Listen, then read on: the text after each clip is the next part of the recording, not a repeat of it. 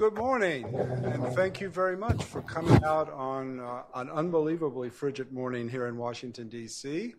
Welcome to the Cato Institute and our conference today on campaign finance after Citizens United What Happened and What Now. My name is John Samples. I'm director of the Center for Representative Government here at the Cato Institute. Three years ago, and plus two days, the United States Supreme Court handed down its decision in the case of Citizens United. The decision found that Congress had no power to pro- prohibit funding speech, that is, no power to prohibit speech, undertaken independently of parties or candidates. And amazingly, three sentences into this, I've already said something deeply controversial, and I expect it to be contended against perhaps today. Later, lower, lower, courts followed Citizens United in deciding Speech Now versus the Federal Election Commission, which then became, uh, for individuals, the legal foundation for super PACs. Now, speaking of super PACs, the nation has now experienced a midterm election and a presidential election governed by these decisions. That is, the campaign financing of these uh, two elections was covered under Citizens United. So I thought it was a good time, three years out, to examine the consequences of Citizens United. Did anything change? Is one question we want to think about. Our experts we have today will then turn toward the future and ask what policies should be enacted or not in the light of experience and in Supreme Court doctrine. We'll have two panels this morning, separated by a half hour break at 10:30 a.m. We will, at that time, we will have coffee in the winter garden, which you noticed you will need some coffee out there. It's a little chilly. But we'll have coffee in the winter garden at 10:30, returning at 11 o'clock for our second panel. At 12:30 or so, we'll break and have lunch upstairs, and I'll have more on that later, where to go and so on. Now, our first panel will focus on what happened over the past three years. How did elections and politics change after Citizens United, if they did? The second panel will talk about what now or where policy should go from here. This division of labor, though, I want to warn you, is somewhat artificial. What has happened might well imply what we should do now for some of our speakers. And policy prescriptions might be thought to follow from what has happened. And therefore, discussion of what has happened may be important for our second panel. So, our speakers will not be ruled out of order, as if they could be if they say a word or two about a topic that belongs to the other panel. But this is the general set of questions that we will be confronting, in instance, with both panels. Now, I want to mention it as we get started here that our second panel will be moderated by Michael J. Malbin. Mike Malbin is probably known to many of you, uh, know something about campaign finance. Uh, he's the founder and executive director of the Campaign Finance Institute. He's also professor of political science at uh, the State University of New York at Albany. And it's fair to say, like m- the people who are on our panels today, Mike is one of the leading scholars in this field. We really do have an outstanding group of people, um, President Speaker accepted in talking about campaign finance and the consequences and follow on to Citizens United. Mike's been writing extensively about money and politics for three decades. So he'll be up here for our second panel. We begin with a panel comprising three distinguished students of campaign finance law and politics. Our first speaker will be Bradley A. Smith, Bradley is the Josiah H. Blackmore II and Shirley M. Nault Professor of Law at Capital University Law School in Columbus, Ohio. Professor Smith is one of the nation's leading authorities on election law and campaign finance. From May 2000 to August 2005, he served as commissioner on the Federal Election Commission, including serving as the chairman in 2004. Uh, Professor Smith served as co counsel in Speech Now org versus FEC, the case I mentioned earlier, the case that gave rise to super PACs. Uh, Brad is the author of two books and dozens of articles. His work has appeared in the Yale Law Journal, the Harvard Journal of Legislation, the Georgetown Law Journal, the University of Pennsylvania Law School, and other leading academic journals, as well as in popular publications such as the Wall Street Journal, the Washington Post, and the New York Times. I should say, uh, just beyond the specifics, Brad is a person who uh, was the first really. He is a forerunner and a pioneer in the area of liberalizing campaign finance law. He began this the time in the 1990s when Citizens United or a decision like that, or indeed any kind of liberalization of campaign finance law, was pretty much unthinkable or off the agenda. It has become part of the agenda because of Brad's effort. He went on to found and is chairman of the Center for Competitive Politics, which works for more open and competitive elections. He's a summa cum laude graduate of Kalamazoo College and Harvard Law School and holds an honorary doctorate from Augustana College. Welcome to Cato, back to Cato, Brad. Uh, thank you very much, John. You're really um, very appreciate your kind words very much, and you're you're too generous there. But uh, we'll continue the, the love fest later. My Cato, actually, I owe most of my career to Cato. Would be the real truth. It flows more the the other way. But in any case, let's get down to business and and talk about uh, post Citizens United world here. Um, the question that we've been asked to address is, is have elections changed? as the basis or because of the Citizens United decision. And when I talk about Citizens United, typically I encompass within that uh, the case that John mentioned, speechnow.org, not only because I was uh, one of the co counsels on that, along with other folks from the Center for Competitive Politics and the Institute for Justice, but because it is technically the case that actually allows the super PACs, and in some ways is a more important case, I think, than Citizens United, except for the fact that Citizens United got to the Supreme Court first, and, and obviously it's important as well, but it's the case everybody knows. So I kind of use the term Citizens United to refer to both those cases, and to some extent even to other cases that the court or courts of appeals have decided since that have liberalized the campaign finance regime. Now, the fact is, these cases did not change uh, nearly so much as some people think, or as has sometimes been led to believe. Uh, for example, prior to Citizens United, uh, groups that we then called 527s uh, could run ads uh, pretty much any time prior to 60 days before a general election or 30 days before a primary election, in which they could say almost anything they wanted about a candidate, as long as they didn't conclude by saying vote for this candidate or vote against his opponent or support, elect, defeat, uh, words that were known as express advocacy. Uh, but they could say, you know, uh, John Samples is a dirty, rotten scoundrel who steals Social Security checks from senior citizens' mailboxes and kicks small dogs. Call John Samples and tell him we don't need his agenda in Washington. And, and people would be like, oh, you know, that's very upsetting. You could do that before Citizens United uh, outside of those windows near an election. And furthermore, after a decision uh, in, uh, and, and prior to 2003, when McCain Feingold was passed, you could do those anytime. And after a decision in 2007 by the Supreme Court called Wisconsin Right to Life versus uh, FEC, uh, there was even more leeway to run those ads within the 30, 60 day window. The court took a very narrow view of what laws or what ads could be regulated even within that window. So, uh, corporations and unions could pay for these ads just as they could post Citizens United. It's just that the nature of the ads was a little bit different. Also, these ads could be conducted and were conducted by nonprofit organizations, uh, 501c4 and C6 organizations that we hear so much about in the current campaign. To give you an example, here's a real ad. This was run by the NAACP uh, Voter Action Fund in 2000. It features a film, a grainy black and white film showing images of a battered pickup truck and chains dragging uh, an individual, a black man, to his death. And the voiceover comes on and says, I'm Renee Mullins, James Byrd's daughter.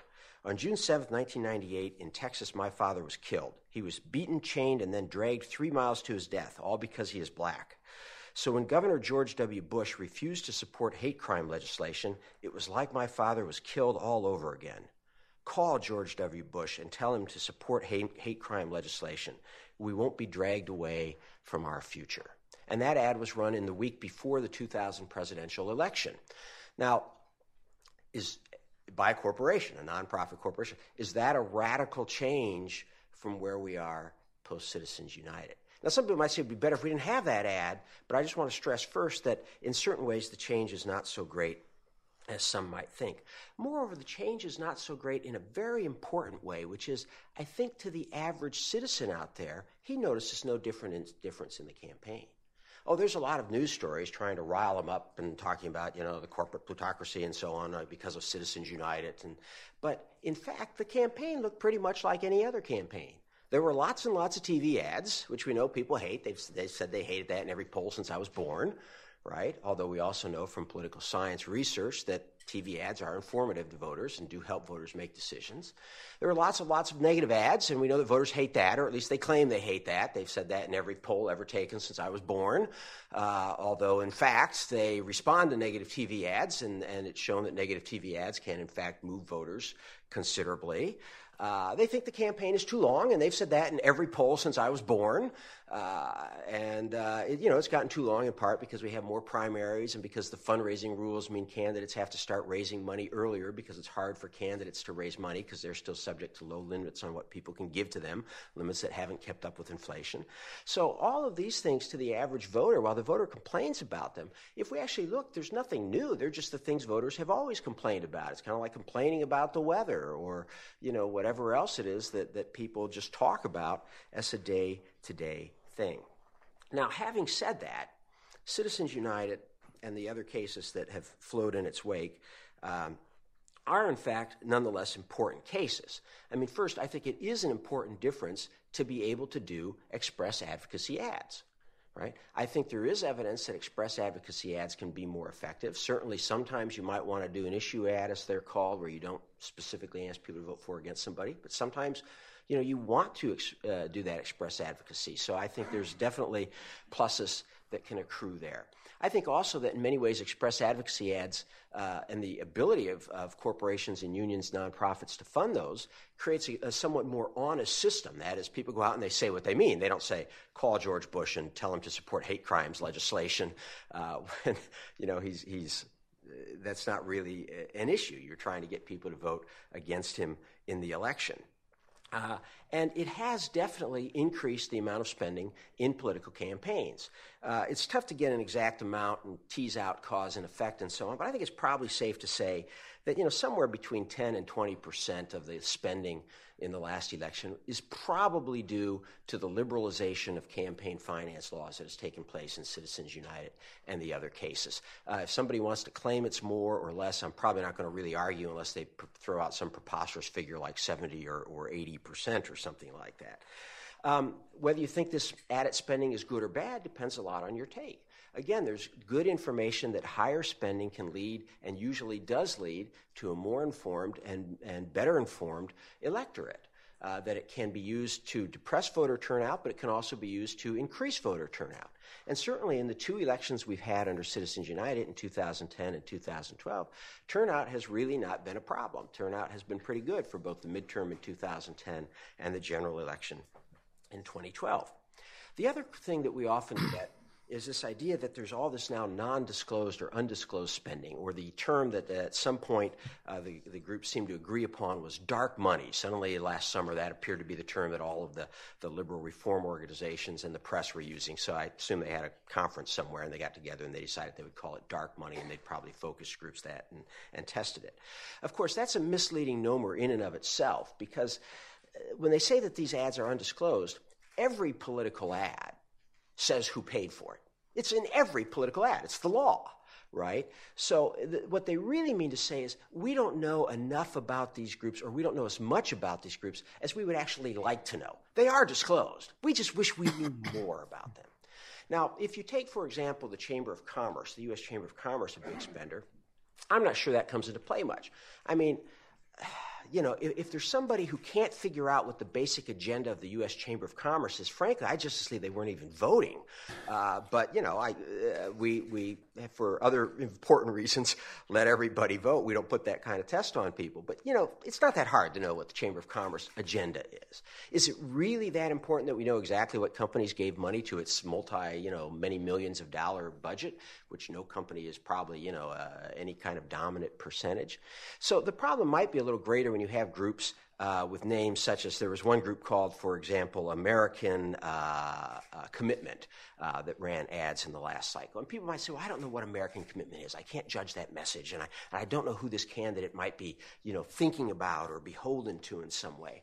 But this has been so overplayed uh, the estimates I've taken and calculated from the Center for Responsive Politics, one of the groups that talks constantly about dark money, is that about 7% of the spending in 2012 came from groups that did not disclose their donors, that is, the donors to those groups. And this is a decline from 2010. And it's not surprising that this is a decline from 2010 because the only groups that don't have to disclose their donors are nonprofit trade organizations, at C6 organizations, right? Unions, and you know, that's generally the member dollars in small amounts, we don't care a whole lot, and nonprofit C4 organizations such as the Sierra Club or the NRA, okay? And these anybody who would give to these groups specifically with the idea that I want to do political activity has to realize that these groups are limited under the Internal Revenue Code to spending something, we, the IRS has never defined it well, but it's clearly something under half of what they do on political activity right? That's uh, goes hand in hand with their legal status. If they do more than that, they're violating their legal status. So these groups are spending something less than that. So if you're a guy who wants to really influence an election, if you give your money to one of these groups because you don't want to have your name disclosed with the ad, you have to realize that you're essentially paying about a 50% tax on your political activity. That is, about half the money you give them will not actually be used in the campaigns that you want it used in. Now, that can be misleading too. I mean, they might do it for other things that you like. They might run nice ads talking about uh, the need for more deficit spending or the need to reduce the deficit or something like that outside of the context of candidates and elections. But still, if you really want to affect an election, that's not an efficient way to do it. You'd rather, much rather give your money to a super PAC, which has to disclose all of its donors and all of its expenditures if that's what your goal is. Now, we should also talk a little bit about how has Citizens United otherwise actually affected the racists involved? I think one of the biggest things that it has done is it has made races more fluid. That is, it is possible to get money into a political race much more quickly than used to be the case. And uh, one can view that as good or bad. Uh, most incumbent politicians tend to view that as bad. Why? Because incumbents usually start with a big lead in name recognition and fundraising, and they're usually pretty comfortable. And who's going to get that big influx of cash? It's almost always going to be a challenger who suddenly shows some life or some spunk, and incumbents don't like that. A classic example would be the 2010 race between uh, Bob Etheridge, a Blue Dog Democrat down in North Carolina, and a woman named Renee Ellmers, uh, who's now a congresswoman.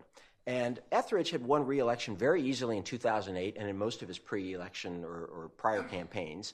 Uh, in 2008, he had only token opposition. In 2010, it was known it was going to be a bad year for Democrats. Elmer was a better candidate. She was raising some money. He was going to have to maybe, you know, jog a little bit to win re-election but he was on nobody's watch list, not even on the, you know, likely Democrat, but watch. He was a safe seat in every one of the major rankings that undertakes those rankings. Until one day he's walking outside the Capitol building and some of these gonzo journalists jumped him and started asking him hard questions he didn't like, and he eventually lost his temper. And was, these were like, you know, these young student journalists, and they, he was trying to grab the camera and throw a punch at him or something like that and it looked really bad.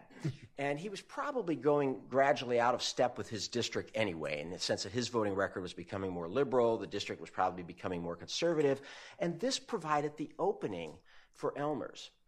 But what made the difference was that it was possible to get almost $500,000 into that campaign in independent expenditures allowed by uh, Citizens United and Speech Now almost overnight. Whereas in the past, Etheridge, with a huge fundraising advantage, would have just ridden that out. As it is, Etheridge spent far more uh, than Ellmers. He spent uh, about two and a half times what Ellmers spent, and even when you include the independent spending that favored Ellmers, he outspent her by about $600,000. And like a lot of incumbents, Etheridge complained that this was terribly unfair that these independent groups could come in and spend all this money. Uh, a classic example in that case is Dan Maffei, a former congressman and once again a current congressman, but he was defeated in 2010, won back his seat in 2012. In 2010, Maffei was uh, uh, the target of about $500,000 in independent spending that was made uh, possible because of Speech Now and Citizens United. And he said over and over that this cost him the election. It was terribly unfair. He lost the election because of this independent spending. And he's almost certainly right because he lost the election by just a few hundred votes. So it probably did swing enough to win those votes. What Maffei does not seem to think or did not seem to think was unfair and has never complained about is that he outspent his opponent in that race by 3.1 million to $840,000. And even with then the independent spending, he outspent her by more than two to one by well over a million dollars. That to him was perfectly fine, perfectly fair. That was the normal consequence of the Federal Election Campaign Act, under which incumbent spending advantages rose from about one and a half to one to four to one. And this is just fine and normal in the way it ought to be. But let a group of citizens come in who aren't controlled by a candidate and spend money and this is outrageous. This must be stopped. The Supreme Court must be impeached, right? That was Dan Maffei's position. So we see over and over in races, they've been made more fluid. Uh, and we've seen candidates such as uh, Pete DeFazio, congressman from Oregon, who had never had a serious challenge since his first election, actually have to break a sweat. DeFazio won re-election and in the end won it fairly easily in, 19, in 2010, like 55, 56%. But he had to at least run for the first time in years, primarily because independent spending made it possible for a challenger to launch a real campaign. A couple of the other things that have occurred, I think, uh, is that, um, and, and, you know, we could go on and on with examples there, but but uh, I'll leave that as it is. One other thing we see is that I think uh, Citizens United and, and its concurrent cases have made political parties weaker. Remember that the McCain-Feingold law banned soft money to political parties, right? Now, soft money was in many ways the best kind of money in the political system.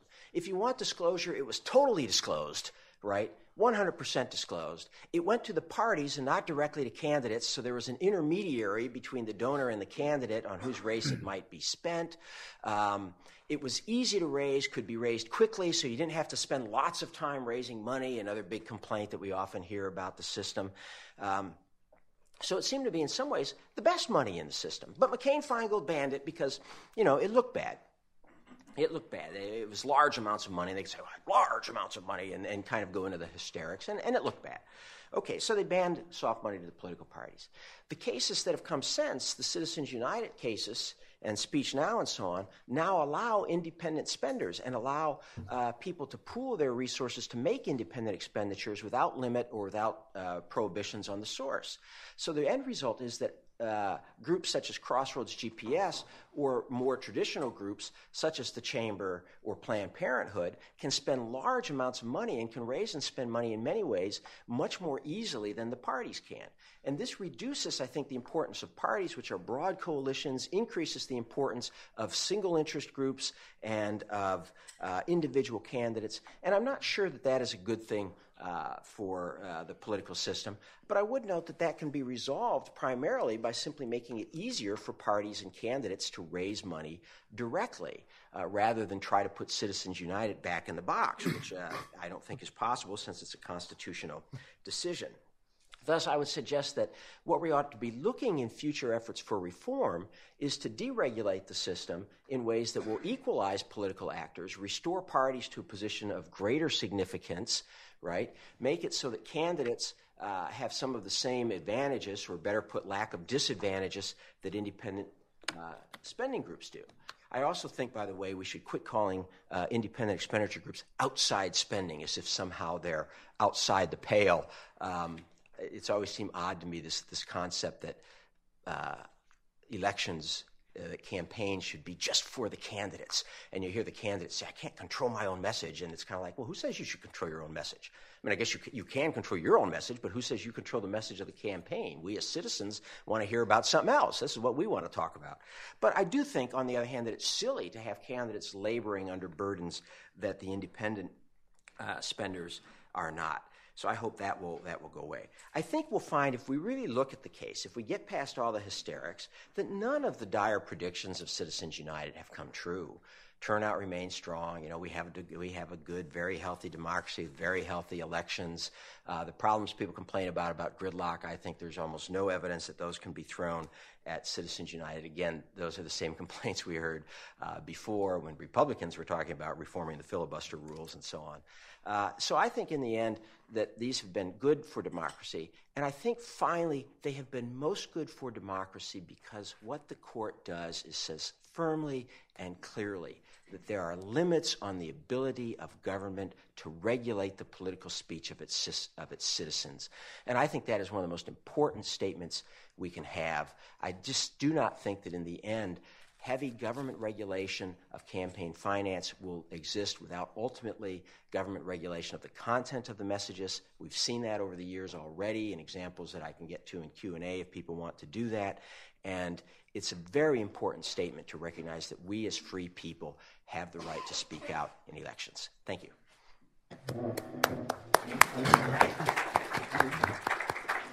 Thanks, Brad. Um, our second speaker today will be Robert F. Bauer, who is partner at the Perkins Coie law firm. Bob returned to the firm after a period of service to President Barack Obama as his White House counsel from December of 2009 until June of 2011. He is now general counsel to the President's Reelection Committee, to Obama for America, and general counsel to the Democratic National Committee. He's also served as co-counsel to the New Hampshire State Senate in the trial of the Honorable Chief Justice David A. Brock in 2000, general counsel to the Bill Bradley for President Committee in 1999 and 2000, and counsel to the Democratic leader in the trial of President William Jefferson Clinton in 1999. Bob is also the author of several books United States Federal Election Law, Uh, in, from 1984, Soft Money, Hard Law, a guide to the new campaign finance law in 2002, and a second edition, More Soft Money, Hard Law, the second edition of the guide to new campaign finance law from 2004, and many, many articles on campaign finance and law and otherwise. Bob is one of the leading experts and most experienced people in this area, and we certainly welcome him back to the Cato Institute as a commentator today.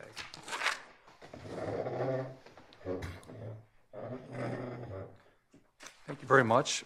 I very much enjoy being here and with this panel and with John Samples. I want to say because he said something overly humble about his own role in this field in his opening remarks that uh, John has written a book on campaign finance, which, whether you agree with it or not, is entitled The Fallacy of Campaign Finance Reform. and some may not necessarily agree that there's a fallacy there, but they will find that's a book of uh, provocative analysis and careful methodology, well written and uh, always um, arresting. And I think that uh, it's, it's a book that every practitioner in the field believes made a singular contribution to the literature. Uh, let me say, as the on this panel, though um, Brad certainly has represented and continues to represent clients in this field, I'm in private practice, and I want to clarify that I'm the opinions that I'm expressing are entirely my own and not of any client. I always give my clients the opportunity to disavow, uh, in fact, if necessary, to terminate me.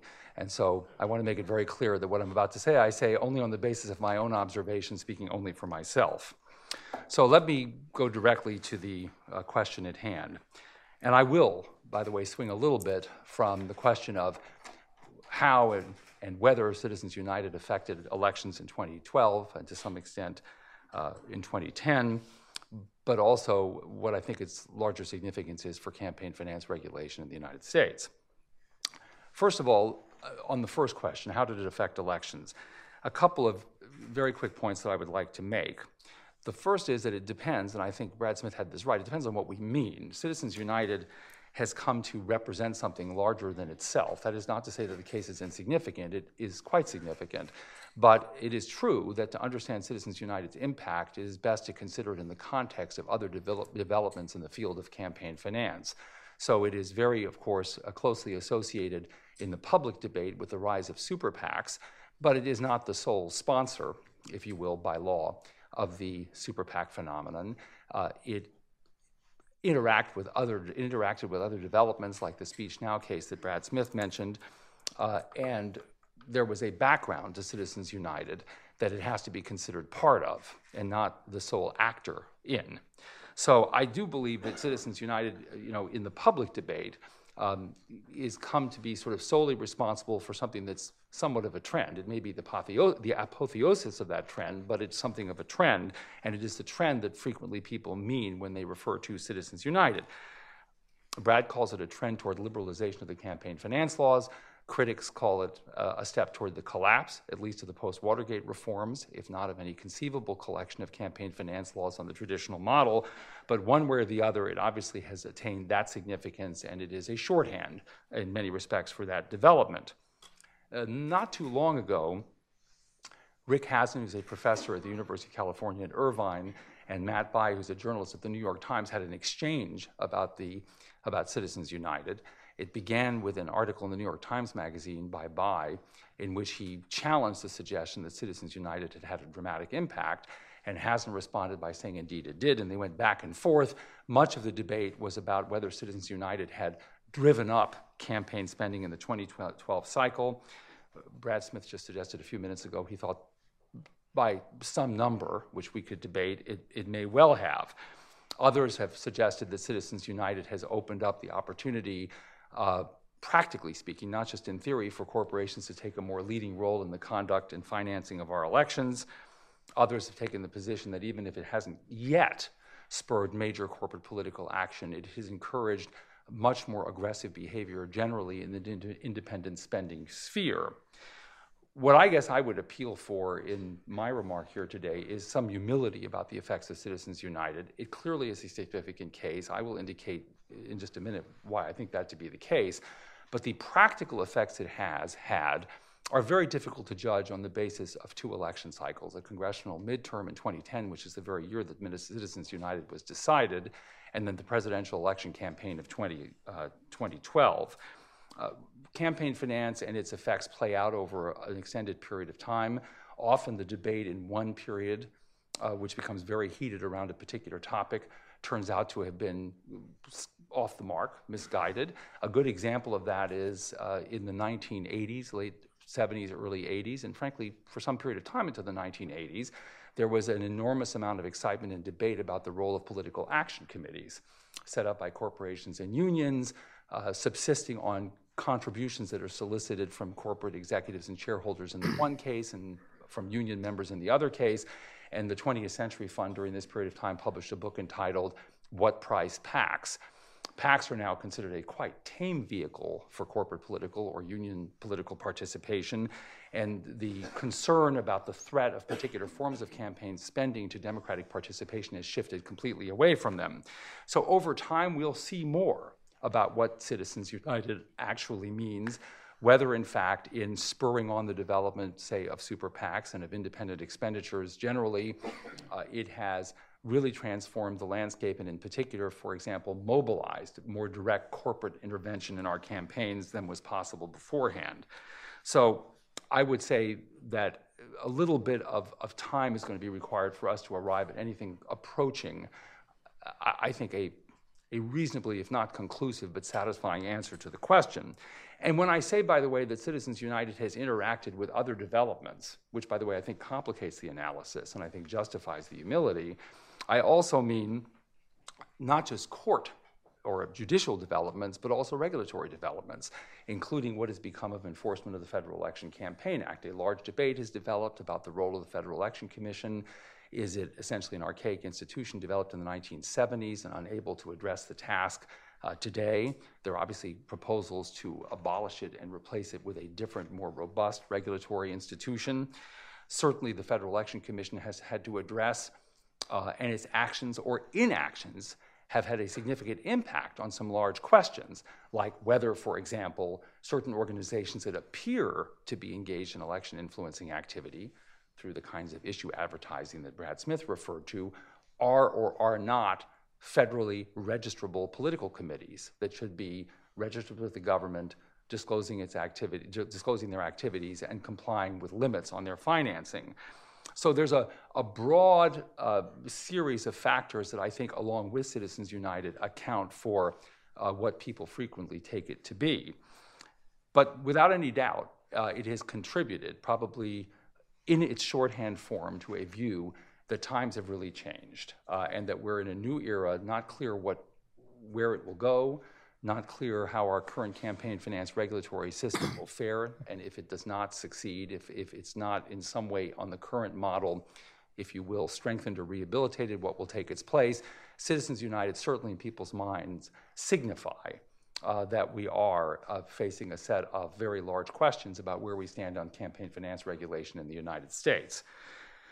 Now, the question becomes what more specifically, as the law begins to develop and these regulatory debates continue to take place, what role does Citizens United have in those debates? And I think this is more the issue of the second panel, but I'd like to tease into it if I could just for a second, John having given us permission to do so. And I will say that so far the debate, uh, I think in some respects, has missed uh, how Citizens United has sort of moved the arguments and frankly move the prospects of the current campaign finance regulatory regime, the way in which it, it, it's adjusted and altered them. A lot of the discussion uh, about the case has been doctrinal, sort of what it has done with the doctrine, the constitutional doctrine that constrains how government regulates political money. So, for example, the Court and Citizens United uh, fairly decisively uh, dashed the hopes of those who hoped that, in addition to basing regulation on corruption or its appearance, there would be some restoration of attention to equality, political equality, as a rationale, as a sustainable rationale for government action. Certainly, Citizens United speaks to that issue, and not in a way that those favoring, like Professor Hasen, equality as a foundation for campaign finance reform, uh, would hope for. Second, uh, there was a hope that some more practical approach would be taken on the part of critics. This is a view of critics, and I'm not taking a position one way or the other on this, uh, to the status of independent expenditures.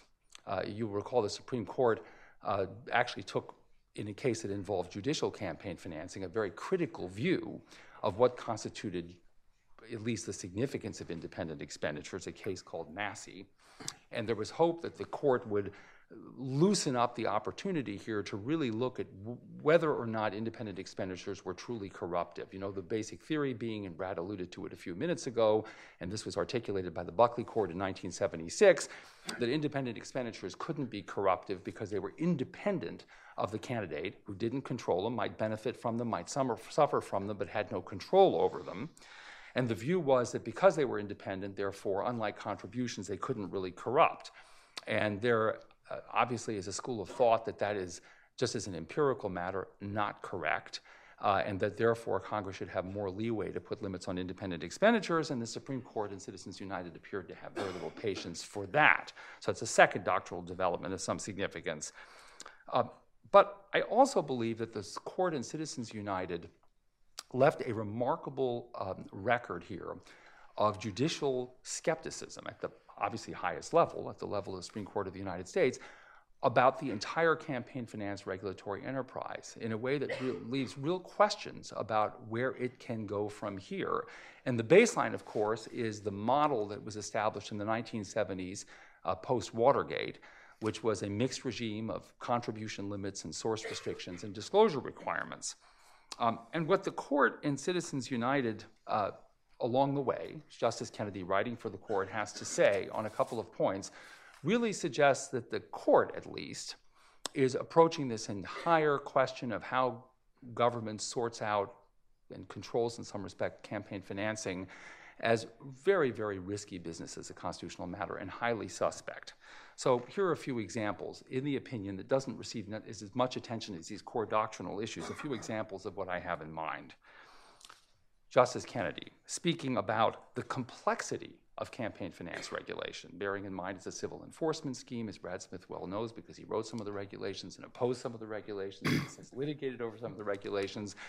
Um, nonetheless, I mean, obviously the FEC operates through rulemakings, uh, and they necessarily have spawned a significant body of law.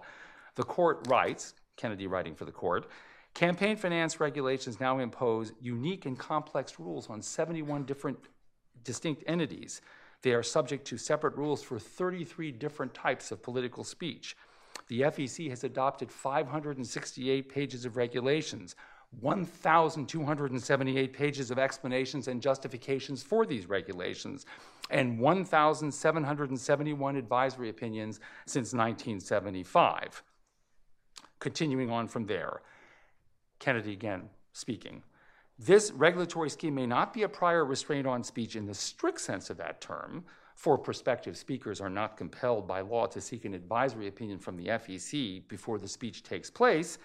As a practical matter, however, Kennedy goes on to write, given the complexity of the regulations and the deference courts show to administrative determinations, a speaker who wants to avoid threats of criminal liability and the heavy cost of defending against the FEC must ask a governmental agency for permission to speak. As a practical matter, says Kennedy, that's what people are driven to do. They have to ask for leave of the government to speak. And he concludes, at least in the segment I'm giving you, by saying the following These onerous restrictions thus function as the equivalent of prior restraint by giving the FEC power analogous to licensing laws implemented in the 16th and 17th century England laws and governmental practices of the sort that the First Amendment was drawn to prohibit. Because the FEC's business is to censor, there inheres the danger that it may well be less responsive than a court to the constitutionally protected interests of expression.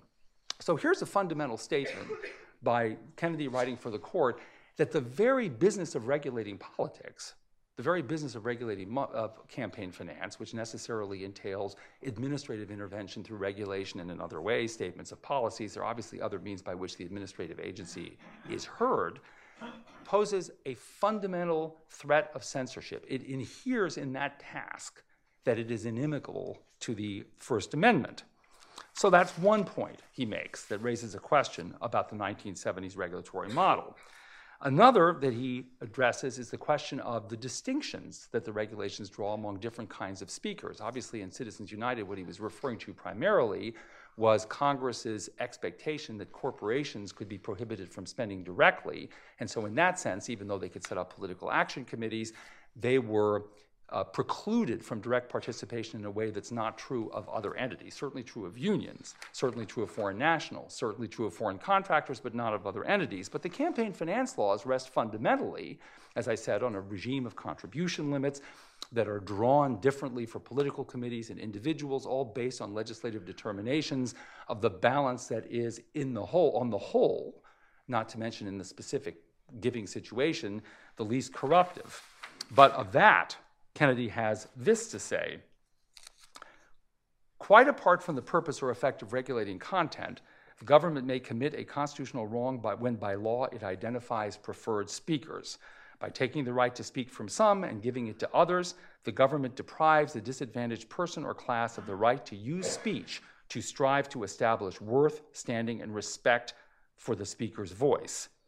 So, fundamentally, there again, speaking to the fundamental regulatory model, checking there five minutes. I can do i can do this. I can do this. Uh, just speaking of the regular basic regulatory model he's saying the distinctions on which these laws rest are again inherently suspect.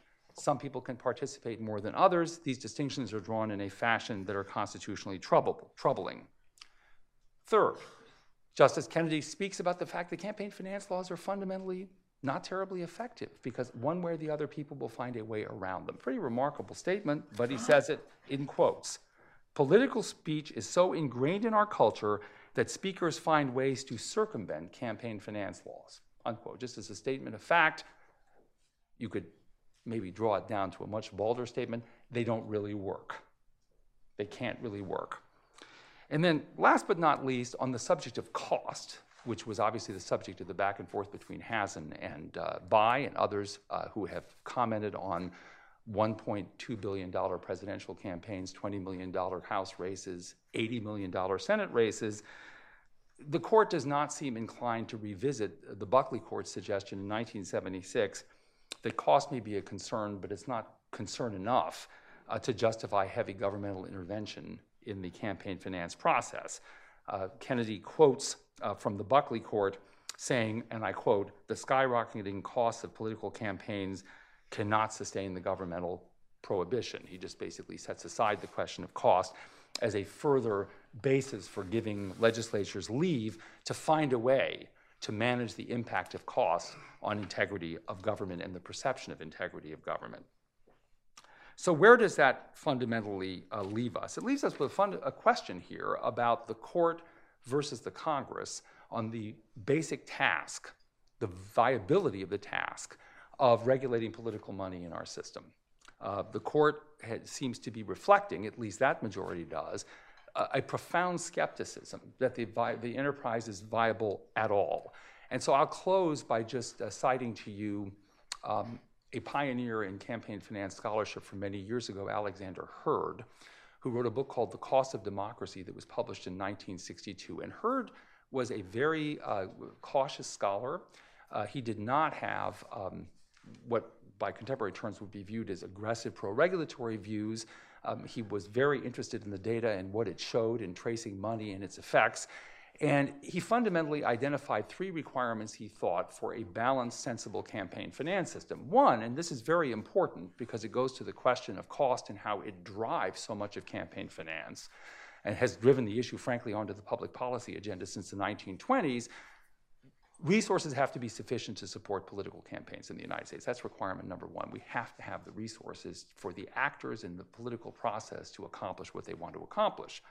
But secondly, and he said, we need to find a way to find those resources in a fashion that does, does not permit a particular interests to skew the governmental process in their favor, to so control financing that it drives the government in a particular direction. And last but not least, third requirement the public, and this obviously relates to the second, has to have confidence in the system. They have to believe that the system actually functions with integrity, appropriately, intelligibly, and truly also uh, with enough room for people to participate in the political process without fear of legal liability. But fundamentally, they have to have confidence in the process.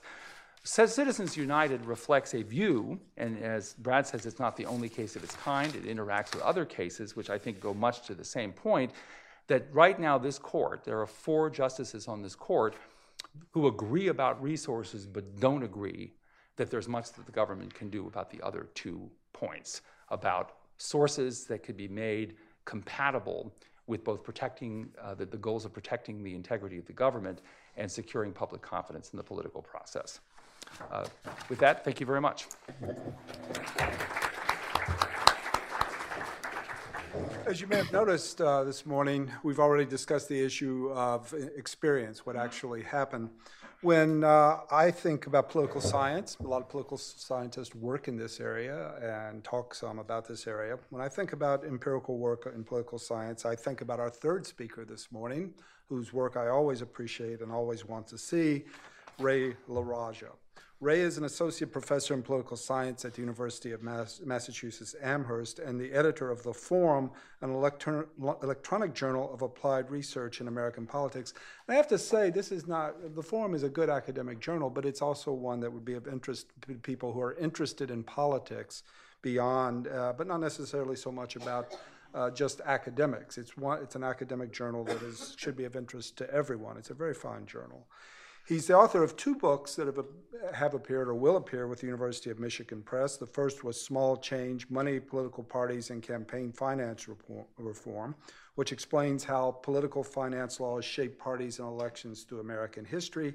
He has a forthcoming book, uh, Do Campaign law, Finance Laws Matter? Money and Politics in the American States, and an edited volume with Routledge this year uh, New Directions in American Politics. He serves on the Academic Advisory Board of the Campaign Finance Institute in, here in Washington, and he received his BA and Master in Public Policy from Harvard and his doctorate in political science from the University of California at Berkeley. Welcome back to Cato, Ray. Thanks.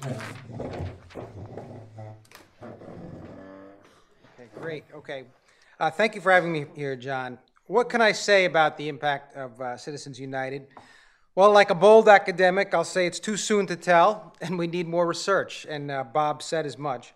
And with this disclaimer done, um, I'm free to speculate. Let me say up front that I'm worried about what's happening to uh, party organizations. It's not entirely the fault of Citizens United, but the decision in combination with Speech Now has made it far worse, much worse for parties.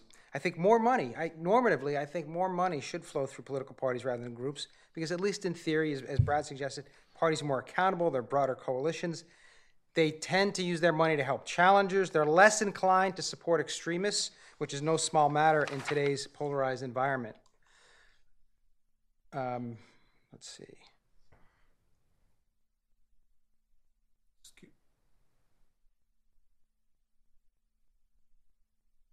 Do I push? Uh, oh, here we go. Okay, thanks. Here are some trends I see and how Citizens United plays into them. It didn't uh, cause them, but it really greases the wheels, especially since 2002 when Congress passed the Bipartisan Campaign Reform Act. What are these trends? First, there's a redistribution of money away from candidates and towards groups. Candidates are still chiefly responsible for raising and spending money, but more now was spent by others, and for a while it was political parties, but since the BCRA, it's non party groups, and Citizens United ratchets up this dynamic. Second, there are strong incentives for collective action by partisans in the last two decades. This is an important point. National politics today is about high stakes elections. All right? Both parties have a chance to control government. They have very different views about what should be done. And because of this, partisans want to organize and coordinate, but campaign finance laws put irrational constraints on them. The laws we have were created, designed during an era of candidate centered elections when parties didn't matter that much. Third, regarding consequences, Citizens United helped undermine transparency of money, though it didn't cause the problem. First, we had party soft money, but as Brad noted, we knew where the money was coming from. Now we have super PACs. Again, lack of transparency reflects this severe mismatch between a high stakes party system and old fashioned laws that force money outside the regulated system. And things are only going to get worse, in my opinion, as Congress, every member of Congress is going to want their own super PAC. Um, and we're going to have an arms race. Okay, finally, in spite of these dynamics, I don't see telling evidence that Citizens United had much impact on the elections. More on this uh, in a bit. So let me start with the first point about redistribution. First, I want to note that total spending didn't explode like many have said. At least it doesn't seem that way from initial estimates. This chart shows that total spending in presidential election was about the same or slightly less uh, compared to 2008, and these are based on estimates by the Center for Responsive Politics. In 2012, there was $2.9 billion spent, pretty close to the previous election. includes all spending, candidate, party, non-party, is as good a job as uh, the Center for Responsive Politics can do. The same is true for congressional elections. Again, after hitting a peak of 3.6 billion in 2010, total spending seems to have declined by 300 million in the last election. This makes sense because the House really wasn't in play in 2012 the way it was in 2010. It was not a wave election by any stretch, so not as money went around. So total spending is about the same, but here's the redistribution I'm talking about. This slide for presidential general election shows redistribution from party organizations to non-party groups. The data are from Mike Franz, who just did an article in the Forum about political ads. And he shows a pattern since the Bipartisan Campaign Reform Act, which can't be attributed solely to Citizens United. Citizens United made it more stark, though. When parties had soft money, they funded 65% of all ads in the general election, interest groups financed less than 10%. Now you see the shift immediately after BCRA. Parties start losing soft money. Today, after Citizens United, just 6% of ads in presidential elections are funded by parties compared to 30% by other groups. For congressional elections, the party committees still out advertise other groups, but that gap is closing in the last few election cycles, and non party groups are uh, increasing their advertising. Well, this graph illustrates two important points. First, the blue bar shows increasing importance of political parties in financing their elections through the 1990s. This reflects my argument that collective organizing was increasingly important with majority stakes government and polarized parties. Parties played a key role in the 1990s in waging campaigns. The second point is that this role is being challenged by non party groups. Starting in 2004, after BCR, party activity flattens while interest group goes up. In 2002, group spending surged uh, thanks to Citizens United and the Speech Now decision, which uh, Brad had a hand in, made it far, far easier to support super PACs. So when people ask me, you know, why super PACs? I say, don't blame Sheldon Adelson, all right? We have super PACs because the party system has totally outgrown the campaign finance system.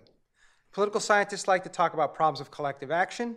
We also talk about how parties help solve these collective action problems. But here's the problem the campaign finance system makes collective action tougher because it constrains the party so much. The problem started with the Federal Election Campaign Act. So the logic of the system was that candidates would control their own campaigns. Um, individuals and PACs would give to them. Ultimately, there was a great system for incumbents, and, and John made this point in his book. They built huge war chests through PACs and vastly outspent challengers. But then the party system changed in the 1990s with intense competition. Partisans needed to organize to maximize seats. The FEC promoted an inefficient distribution of money that went to incumbents who didn't need it. So, under the rules of the FEC, the parties were treated marginally better than interest groups, uh, slightly better. So, the response was to use soft money to help more candidates in close races. So, when BCRA shut that soft money off, parties turned to independent spending. Then came Citizens United and Speech Now, which undercuts the rationale to run things through the party. Now, sadly, some of the surge in soft money outside the regulated system could have been avoided if the Federal Election Campaign Act had adjusted for inflation. So, this figure illustrates the point. If $20,000 contribution limits in parties in 74 was adjusted for inflation today, the parties could receive legally 94,000 per year or close to 200,000 per election cycle. Now to put this in perspective, I did a study of the 1998 election that showed just 1%, 1% of soft money contributions were greater than 100,000. Simply making these inflation adjustments when the FECA was started uh, might have solved the soft money problem. 99% of contributions came at values less that would have been acceptable on the FECA, except for some source limits. But what happened under the BCR? We actually tightened. We actually made it even worse. We put the vice even tighter on parties than the original Federal Election Campaign Act, which I already said was not too kind to parties. The value of a contribution to parties today in 1974 dollars is just $5,000. And this is after people who promote, promoted the BCR say, hey, this is good for parties. We're raising a contribution to party from 20,000 to 25. Well, what about in terms of the value of that money back in 74? So if you can't finance party for high stakes elections, where do you go? You go to super PACs. All right, this is campaign finance interpreted by uh, Piet Mondrian. Um, what, what I'm trying to show here with my colleagues Bruce Desmarais and Mike Kowal is that using, we're using some network analysis, is that collective action is really going on. It's more than just the parties. So what these charts show is clusters of donors and candidates comparing the 2000 election with 20 years ago.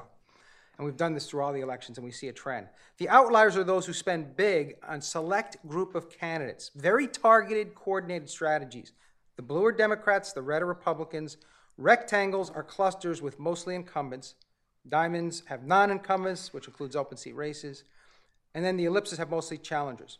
So if you look back at 1990, you see some evidence that groups are targeting some non incumbents on the Republican side. You know, Republicans are getting ready to take over Congress. But mostly it's a dense cluster of interest groups in the middle, all pursuing similar strategies. They're supporting incumbents. Now look at 2010. There are very unique outliers, groups like Club for Growth, NRA, with highly focused support of challengers and open seat candidates. The graphs don't show this up here, but the median amounts coming from these groups is much larger today. And this gets to Brad's point because it includes independent spending, okay? Unlike 1990, which was only PAC contributions. So you know all this, but the larger conceptual point I want to make is that parties are now clearly relying more on allied interest groups to do what party organizations in most countries typically do, and that is they fund their challengers. So the, the double edged sword here, and I'm going to emphasize Brad's point, is that these challengers are actually better supported perhaps than ever, okay? And so maybe there's more competition. But on the other hand, they're supported by groups that I would argue have rather narrow political agendas. And I would argue this dynamic is probably a source of pushing polarization. Citizens United plus speech now probably gives more electoral influence to these groups. All right, but here's the puzzle. Can I have a glass of water? Um, here's the puzzle. It's not clear that Citizens United is having much influence at all in elections. I'm not even sure all the spending is making a difference, and you've already heard Bob allude to this. Um, it might just be an arms race going on.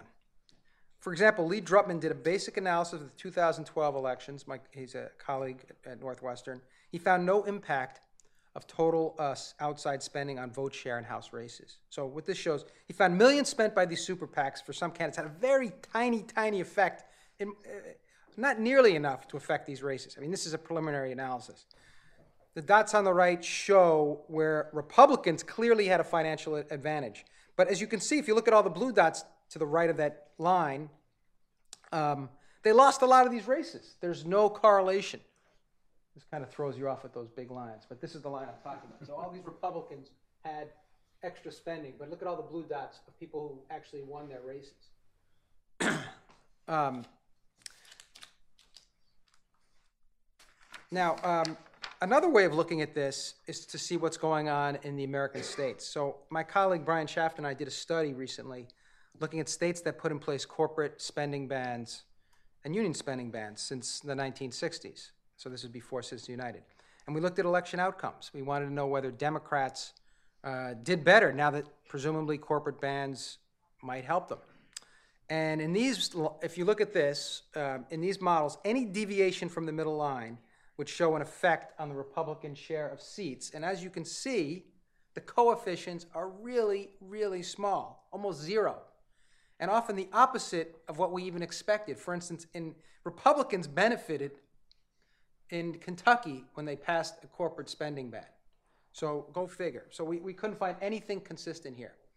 We also looked at whether incumbents do better without corporate union spending ban. Again, we found no consistent evidence uh, that it was having any effect. So overall, I would say that Citizens United has accelerated the flow of money to groups, but it isn't really clear how much difference it made in election outcomes. But nonetheless, candidates they perceive that this money matters. And guess what? Perception often matters. So these groups are going to get attention from candidates because they fear them or they want their support. The parties, uh, I think, are in a much, much weaker position, and I, I, I, see that continuing. So, of course, incumbents in both parties are anxious about all this, um, about all this spending that they can't control. Um, so they, they might try to ease the laws on parties you know, bring back some form of soft money. I doubt that's going to happen. More likely, every member of Congress, as I said at the outset, will aspire to have their own super PAC. And then, then you know, I'll turn it over to the lawyers here. You know, we're truly in a campaign environment with, with parallel worlds. I mean, this is the matrix. One world that is heavily regulated and one that is not, uh, side by side. So I'll stop there and take questions.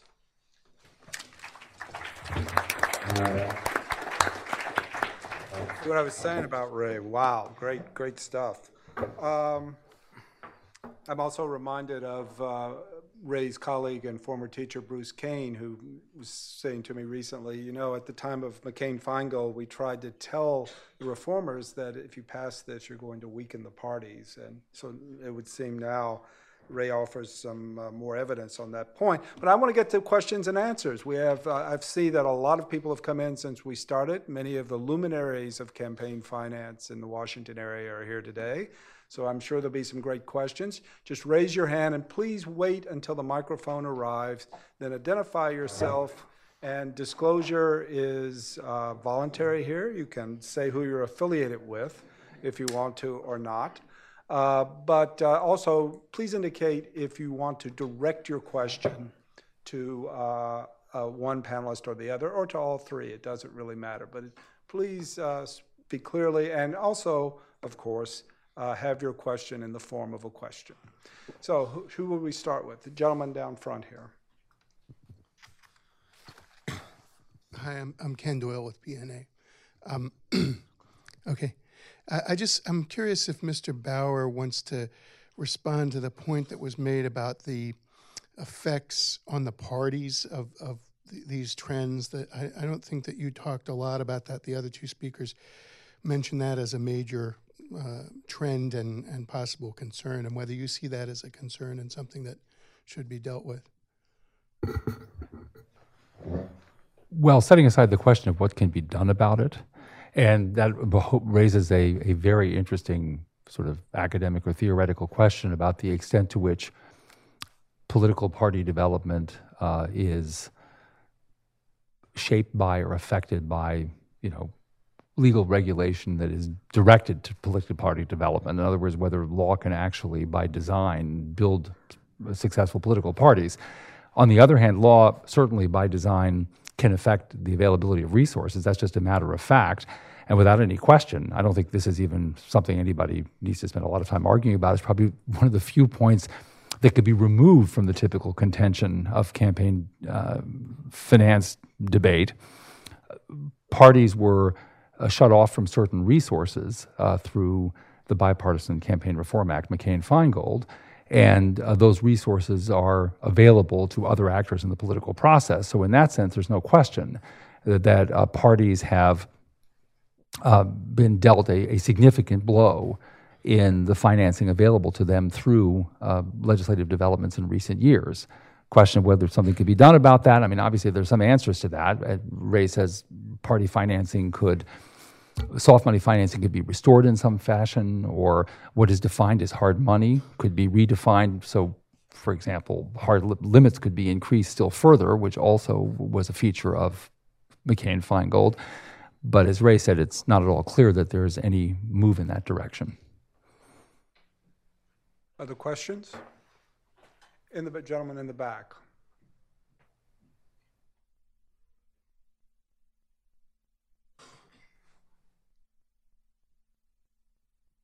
David Culp with the Friends Committee on National Legislation.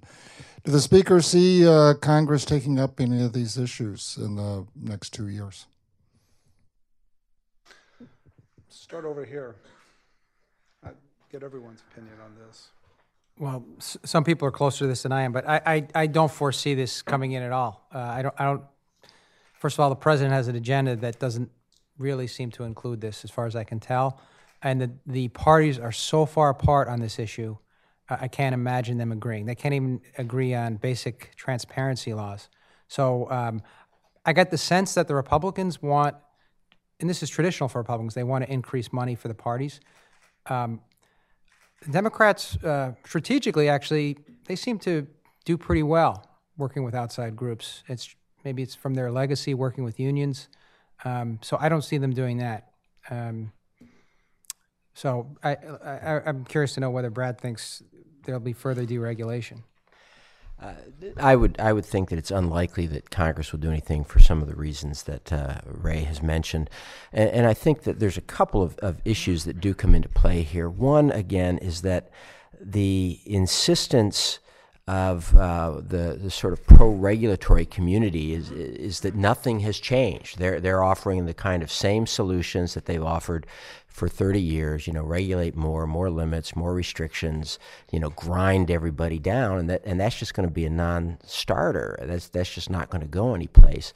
And I think the other issue is that from a partisan uh, standpoint, the well has largely been poisoned. Even as Ray says, to do something on. Uh, uh, basic disclosure. It might be one could do something, but first it's going to have to be realistic in recognizing that we don't need to be disclosing every, you know, $300 and $500 donor. We don't need every penny to be disclosed instantly on the internet, that there are reasons why people might want to protect their anonymity. But more than that, uh, you know, quite frankly, I mean, Chuck Schumer poisoned the well on this two years ago when he, and with the support of all the reform groups, introduced the Disclose Act as a rabidly partisan act that would have uh, prohibited a lot of speech that was legal even before Citizens United. And Schumer openly said, hey, the, you know, our, the deterrent effect of this on speech should not be underestimated. You know, once you've done that, uh, you know, the, now there's more Republican senators than there were then, and I just don't see that there's going to be uh, anything therefore that that would that would come of that, even where otherwise there might be a chance for some reasonable kind of reform regulation that would, uh, on disclosure, pull in a few things that people think should be disclosed and, and make some meaningful changes that would do away with what we call junk disclosure, disclosure that actually misleads the public or that just confuses the public or that serves no real public purpose at all. Well, I would be only guessing, but there are a couple of. I, I, do think there's a possibility that attention will be paid to this transparency question, to disclosure. There has been a very significant development in the campaign finance reform debate over recent years, and set aside, for example, the partisan conflict over the Disclose Act, and that is that. Uh, many of those skeptical about regulation in the past have argued, and many of them are to be found in the Republican Party, that even if there are significant risks to expenditure limits or contribution limits and the like, uh, that the answer lay in essentially disclosure. And that argument has radically shifted on the Republican side. Uh, in a way that's you know quite alarming to proponents of transparency, in the sense that rather than viewing transparency as maybe the core appropriate measure that the government can take in campaign finance regulation. It's now viewed increasingly as the means by which the government basically smokes out its enemies, or partisans in the government smoke out their enemies, uh, so that they can either intimidate them or take further retributive action against them. And it's really shifted the debate on transparency dramatically from one where there was some potential bipartisan consensus in view to one where bipartisan consensus has appeared to uh, to to collapse. Having said all of that, I think there is still uh, a view, and I think it's a I don't want to overstate this because it's a loose term, but a general public view that uh, some measure of transparency is necessary, and there are concerns that we're headed into a direction where we're going to see less of it. Now, Brad says, and, and I have no reason to doubt him, that there's an overstatement in the public debate about the percentage of this kind of advertising, uh, the, the election-related act, a- advertising, you know, of the kind that may not be explicit in its electioneering focus, but is intended to influence elections, 501c activity. Uh, he believes that there's less of this undisclosed spending um, than people imagine. But as I said earlier, uh, one would have to be worried about a trend. Uh, one would have to be worried that you know what we're seeing now may or may not be uh, an indicator of what we would see in the not too distant future. So I think there will be a, a, an active debate at some point. I don't know exactly when and with what prospects of success about transparency.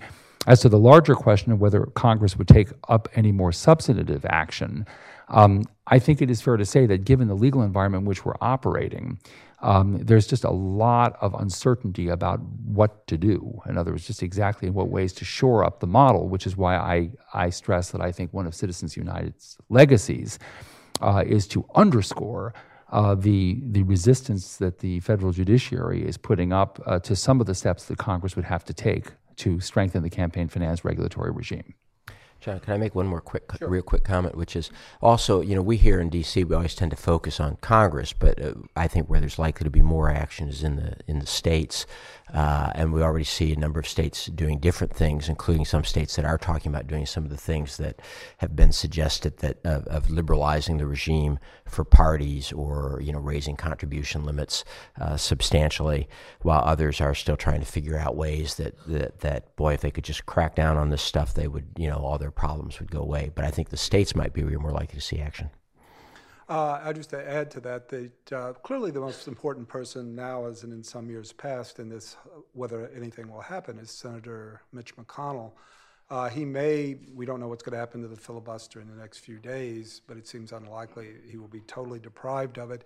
Uh, and obviously, his views are a matter of public record, including a speech at AEI uh, back in the spring. I'm, I'm told also, though, that uh, Senator McConnell, uh, by people who purport to know his views, uh, feels that on something like disclosure, for example, that any kind, he, he has an extreme slippery slope idea. That is, any kind of movement, even on things that uh, would seem to have uh, support or whatever, he's worried about that because he believes in, uh, uh with um, McCain Feingold, that he was forthcoming in ways like that. And uh, in doing that, being forthcoming, he ultimately got rolled down the hill and you ended up with McCain Feingold. So his strategy to learned in the past through hard experience is simply to just say no uh, and then go from there. So that would suggest, if that is the case, and I don't have any real insights apart from what people tell me, that would suggest that there's not a, a, broad scope for doing anything. But it's because, as Brad has mentioned a couple of times, of what happened in the past uh, in this area, which this, this area has a long past. The gentleman right here in the middle, right there.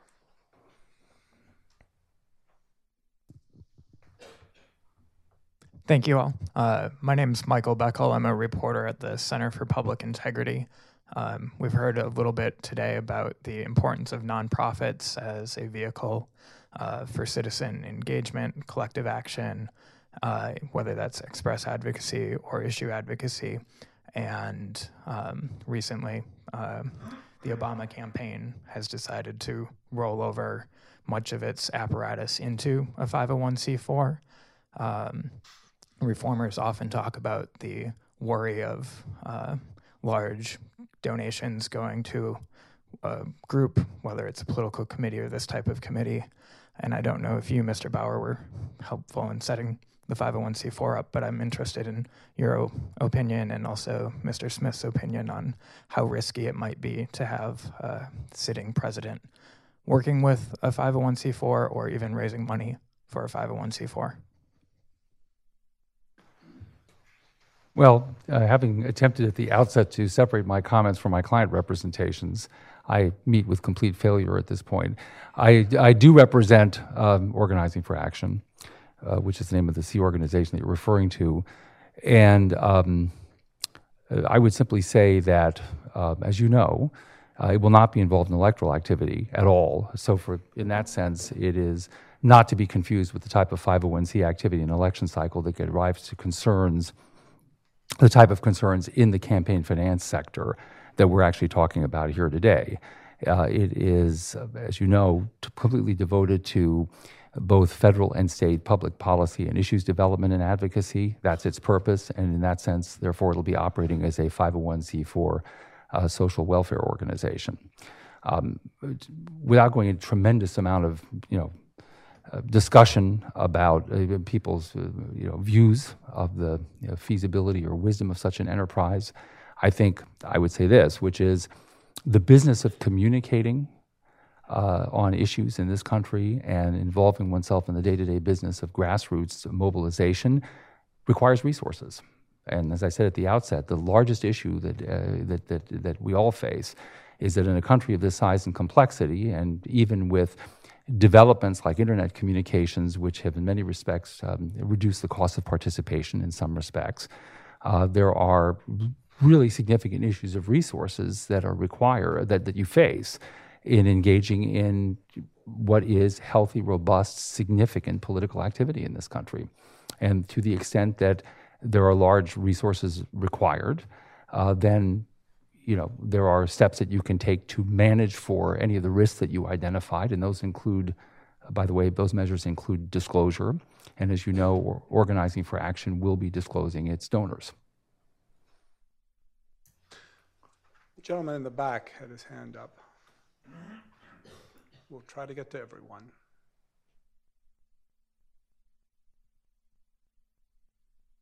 Hi, I'm Bill Allison from the Sunlight Foundation. And I guess the question I have is when we're talking about super PACs, and uh, I believe Bradley Smith made the distinction that you know we're not really talking about outside spending groups, and I happen to be- agree with that distinction. When you look at these organizations, something like 95% of them have you know you, we're talking former RNC chairman, former uh, the congressional committees. Um, it's not as if these are really you know, these are mostly political insiders that are running these organizations.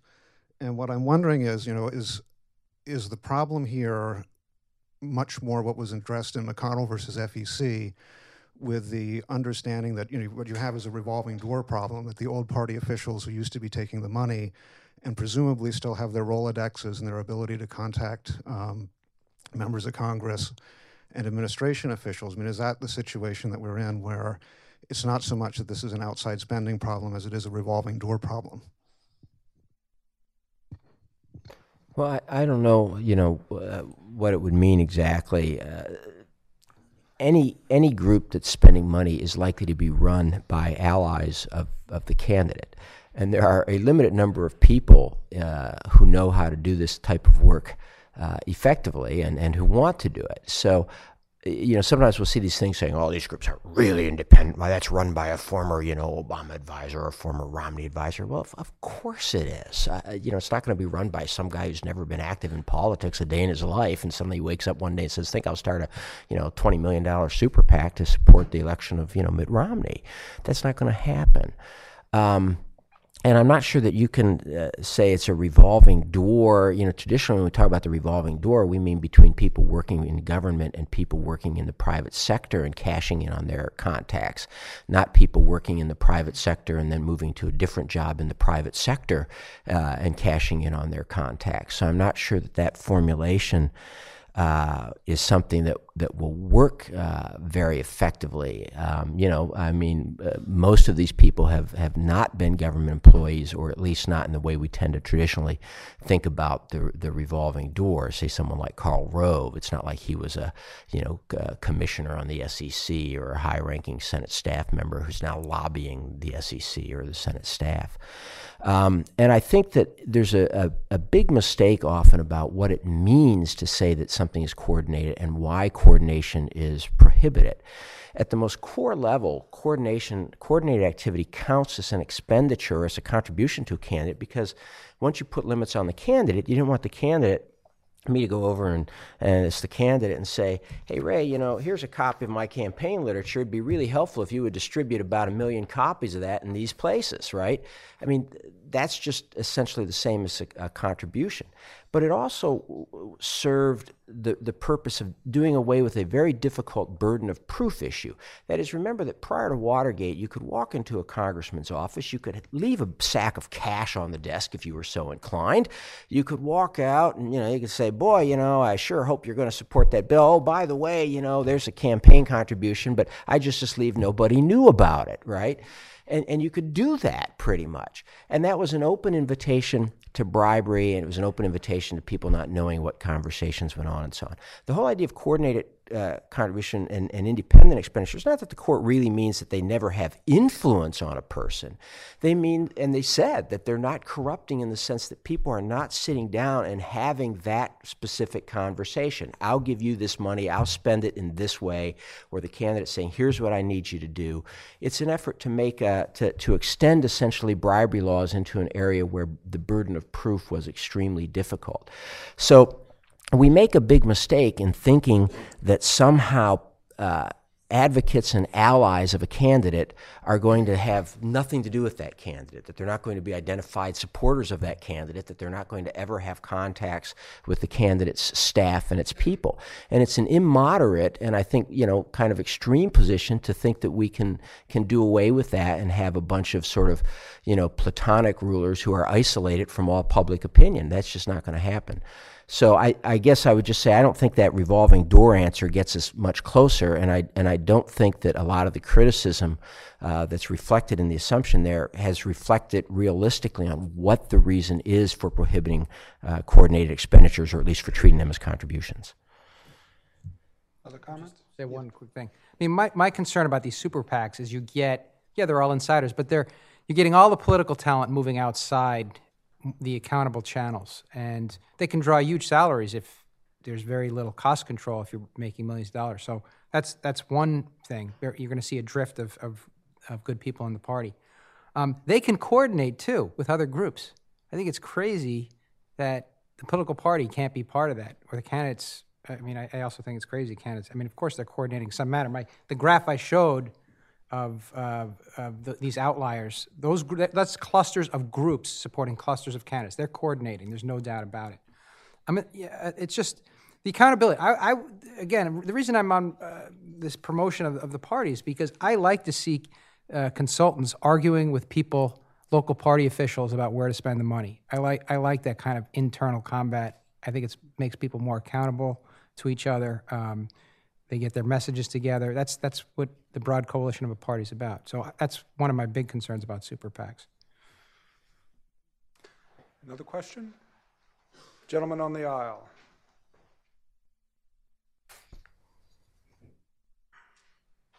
Craig Holman with Public Citizen. I'd like to follow up on the super PACs from a slightly different angle because I found it interesting, uh, Ray, your last bulleted point where you mentioned that incumbents are panicking, so they are setting up super PACs. I believe that appears to be the case.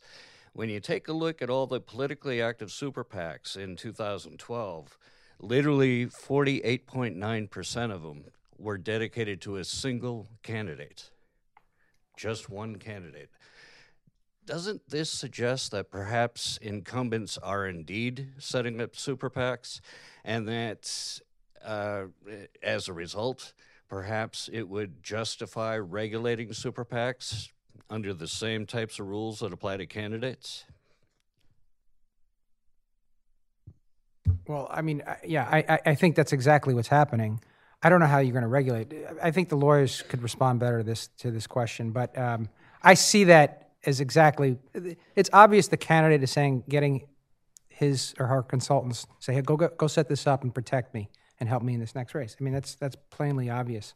But I, I can't see. I mean, it also gets at how how aggressive is the is the FEC or even the the the um, IRS going to get in helping with, with regulating these agencies? I, I, I, this is beyond my.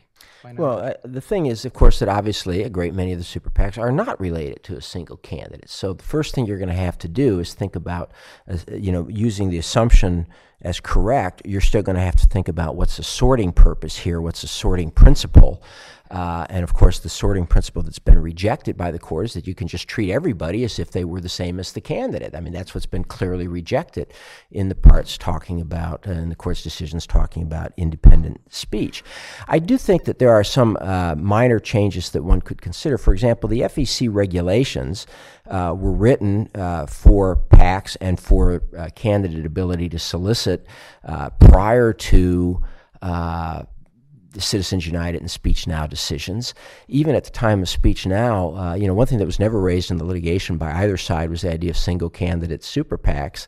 Um, which is kind of interesting. But in other words, you you might tweak the uh, rules regarding solicitation so that if candidates can't solicit for a super PAC that is only supporting them, uh, you know, and, and so there's some things like that. But I think to try to do some blanket assertion like, well, we're going to treat all super PACs as regular PACs is, is exactly what the courts have struck down and, and exactly the kind of thinking, again, that takes the approach that essentially, you know, we're all criminals and we're all, the government needs to be protected from us rather than the idea that most of us engage in public speech and you know political participation because we want good things and we're and we're good people and you know maybe we need to be protected from the government well, just to you know stick to the uh, to the law, to the uh, not to the sort of public policy debate on this point. I think that the fact that um, you have a large percentage in the aggregate of PACs that are devoted to a particular candidate, I think ultimately doesn't get you around the uh, constitutional issues with trying to stop it.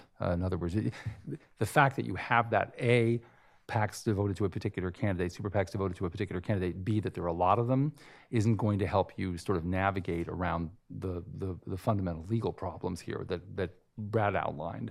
The way the law has been set out at this time, the fact that the people involved in the super PAC are supporters of that candidate, may have had prior relationships to that candidate, including close prior relationships to that candidate, um, is not enough, uh, even if there are a whole host of such PACs uh, to get you around the, uh, the obstacles to regulation. I think that's pretty clear.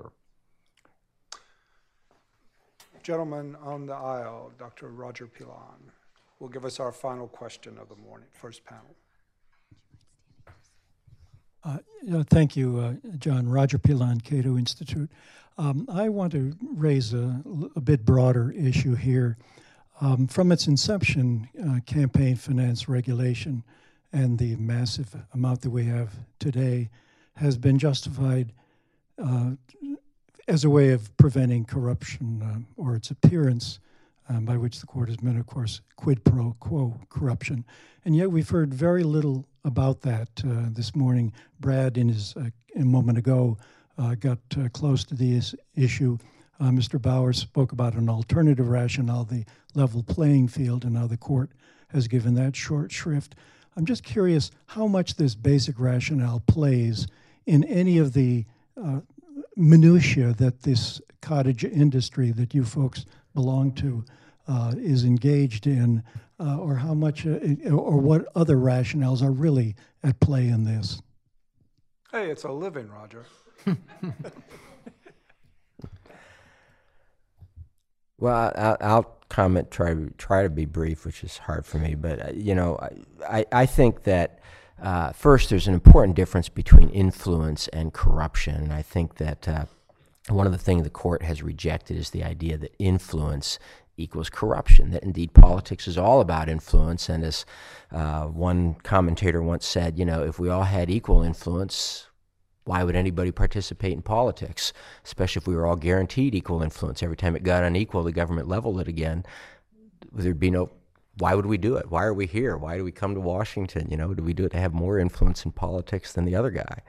Uh, and some of these people have this Obama guy has tons of influence, you know, and so we all have uh, influence. That may seem silly, but you know you can think about it that way. We we all have un- unequal influence, and and so the courts rejected that idea. But I think what's happened is increasingly because the courts rejected the equality rationale. Uh, reform arguments, which are primarily, in my view, at least at the academic level, based on equality, have had to try to cloak themselves or disguise themselves in the corruption argument. And as a result, therefore, they further confused this issue a lot. Uh, they talk about it being corruptive just because person A has more influence than person B and, and things like that. And I think that has been a problem. When you look at a lot of the actual legislation, as it gets, you know, as the ideas get, you know, ground into legislation, oftentimes corruption, equality, all have very little to do with it. Uh, you know, one thing that, that kind of I, I, laugh about, you know, we all have this stand by your ad provision now in the ads, you know. I'm Brad Smith and I approve this message because you idiots couldn't figure out that a campaign for me was approved by me, right? which is how I would do the disclaimer if I were running, which is why I don't run. Um, but you know, why was that there? The, the, congressional record is very clear on this. The incumbents thought it would reduce the amount of political attack ads against them. They thought it would benefit incumbents by reducing negative ads toward them. And, and you saw a lot of that in the McCain Feingold bill. They started thinking of all kinds of things. Oh, we could use a millionaires amendment that will make it easier for us to fend off, you know, wealthy challengers and things like that. Um, and, and, of course, this is one of the, and you see it, by the way, in the enforcement process where a lot of the complaints are very partisan driven. And this is, of course, one of the problems with the idea that you can have a sort of a benign police speech or a benign police regime of political activity. You can't do it. It's always going to be inextricably bound up in the partisan politics of the day, and that makes it a very dangerous area for the government to regulate. Well, there there is a cottage industry looking at corruption in the quid pro quo sense in political science, and it's just devolved into arguments over statistical modeling because we really can't prove, we can't demonstrate whether someone uh, is is being corrupted by getting contribution. What is more, uh, the research has gone more into agenda setting to see how uh, members might just not talk about issues or might push other issues. Or I mean, that's one of my fears with the super PACs is uh, they're, they're, they have a powerful role in, in agenda setting because they can throw a lot of money into a race. They can, the threat of throwing money into a race can make people not discuss issues. So that, that's, that's where the research is moving right now. Um, but it's not built into the law. How do you, I, I, can't, the law is built on quid pro quo corruption. So um, I don't know where you go from there. Just uh, three quick responses. First of all, uh, it is true that in its most starkly expressed form, the equality rationale is quite distinguishable from the corruption rationale. It's also true that there is some slip and slide between the two of them, because to the extent that you would have gross inequality in access to political resources, if you imagined a world in which there were a handful of speakers responsible for funding uh, campaigns, um, then somebody would have a genuine concern that they would um, they would be able to call upon the people who they funded for some sense of obligation and that that in turn leads to corrupt government government that's so significantly skewed towards some set of interests that in effect the government's paying uh, the one who's calling the who's paying the freight. So there's there's this equality argument gets treated as entirely separate, but unfortunately it's not conceptually altogether separate, and it's always a concern. Secondly, public uh, it's corruption and the appearance of corruption and uh, which the court has said, uh, sort of very loosely, is what supports uh, government regulation of campaign finance. To the extent that you again have gross inequality in the access uh, to campaign finance opportunities, if you will, access to participation in, in the in the electoral process. Um, there is obviously, even by the court's own rationale, a potential threat to public confidence that the government's really working on behalf of the broader sort of public interest. And last but not least, on your point about a minutiae, which is a member of the cottage industry, I was quite glad you raised a question about. One of the ways that corruption slips sort of a little bit away in a highly regulated system from focus um, and something else takes its place is in the conception that even the Supreme Court has discussed of circumvention, where the conduct that's being challenged is not conduct that's corrupt, it's conduct that effectively sought to get around the rules, sought to circumvent the rules, and so the attack is on the conduct as a challenge to the law, not as conduct that is self directly related to corruption. And a number of the measures, uh, in, say, for example, the McCain Feingold law, were designed to address circumvention, not, if you will, a primary threat of corruption, secondarily, a threat to the law that was itself a bulwark against corruption. And so, in the minutiae, a lot of the fight over the minutiae is who's trying to get around the law not so much who, by their action, is actually trying to corrupt the government. We are now going to go to our break. Uh, the coffee will be available in the winter garden. You just go out, take a left, and go out toward the front of the building. Uh, but please come back at 11 p.m. Uh, for our next panel, which will start right on time. And join me in thanking our three excellent panelists.